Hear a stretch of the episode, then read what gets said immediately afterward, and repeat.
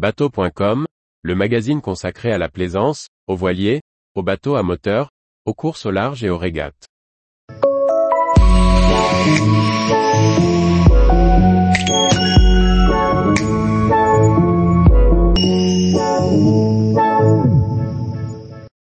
AIS et VHF, une seule ou deux antennes Par François-Xavier Ricardou. On entend souvent la question, puis-je utiliser l'antenne de ma VHF pour mon AIS Dans l'absolu la réponse est, oui. En effet, les VHF et les AIS fonctionnent sur les mêmes fréquences et demandent les mêmes caractéristiques d'antenne. Dans le détail, il faut s'assurer de bien positionner les antennes. La réponse à la question dépend du type d'AIS que l'on possède et de la configuration de son bateau. Il existe deux options possibles. Utiliser une seule antenne VHF pour l'AIS et la VHF, ou utiliser deux antennes VHF séparées pour l'AIS et la VHF. Le système AIS fonctionne sur deux canaux VHF.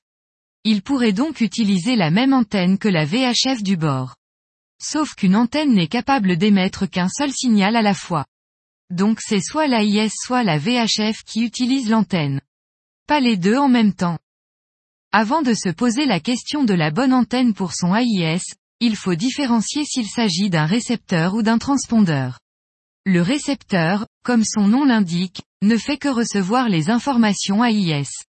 Il n'émet pas. Si l'on possède un récepteur AIS, il est possible d'utiliser la même antenne VHF que celle de la radio VHF. Il faut alors installer un splitté, un partageur, qui dédouble le signal de l'antenne et le répartit entre l'AIS et la VHF. Il faut choisir un splitté de bonne qualité, certifié zéro perte, pour ne pas réduire la portée de réception. Beaucoup de plaisanciers ont eu des déboires avec un splitté premier prix. Si l'on possède un transpondeur AIS, qui émet et reçoit les données, il est préférable d'utiliser deux antennes VHF séparées pour l'AIS et la VHF. En effet, une antenne ne peut émettre qu'un seul signal à la fois, et il y a un risque de conflit entre les signaux de l'AIS et de la VHF. Il faut alors installer une antenne VHF dédiée pour l'AIS, qui offre un meilleur gain sur les fréquences AIS, 161 975 et 162 025 MHz. Il faut aussi veiller à respecter une distance minimale entre les deux antennes pour éviter les interférences. Installer une seconde antenne pour l'AIS présente plusieurs bénéfices. D'une part, elle permet d'optimiser la qualité du signal AIS, en évitant les interférences avec la VHF. D'autre part, elle peut servir d'antenne de secours pour la VHF en cas de panne ou d'avarie. Il suffit alors de débrancher l'antenne de l'AIS et de la brancher à la VHF. Il faut toutefois prévoir un câble assez long pour pouvoir effectuer cette manipulation. Pour profiter pleinement des avantages de l'AIS, il faut choisir le bon emplacement pour son antenne. En effet, l'antenne est le maillon essentiel pour capter les signaux radio qui alimentent l'AIS. Plus l'antenne est haute, plus la portée est grande. Cependant, il n'est pas nécessaire que l'antenne de l'AIS soit aussi haute que celle de la radio VHF. La raison est que les signaux de l'AIS sont numériques, alors que ceux de la VHF sont analogiques.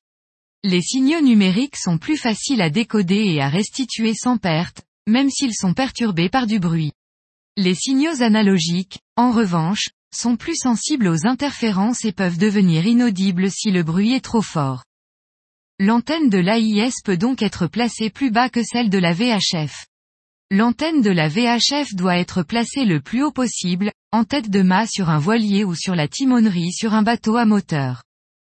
À l'horizontale, les ondes sont diffusées à 360 degrés tout autour de l'antenne. Mais en verticale, l'antenne ne diffuse que très peu vers le bas. C'est pourquoi il est conseillé de décaler les antennes dans le plan vertical.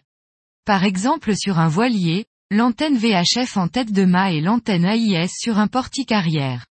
Une autre solution consiste à placer l'antenne AIS sur une barre de flèche.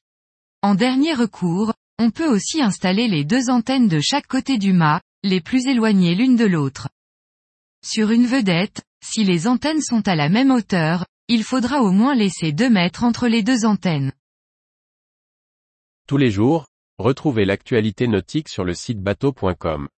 Et n'oubliez pas de laisser 5 étoiles sur votre logiciel de podcast.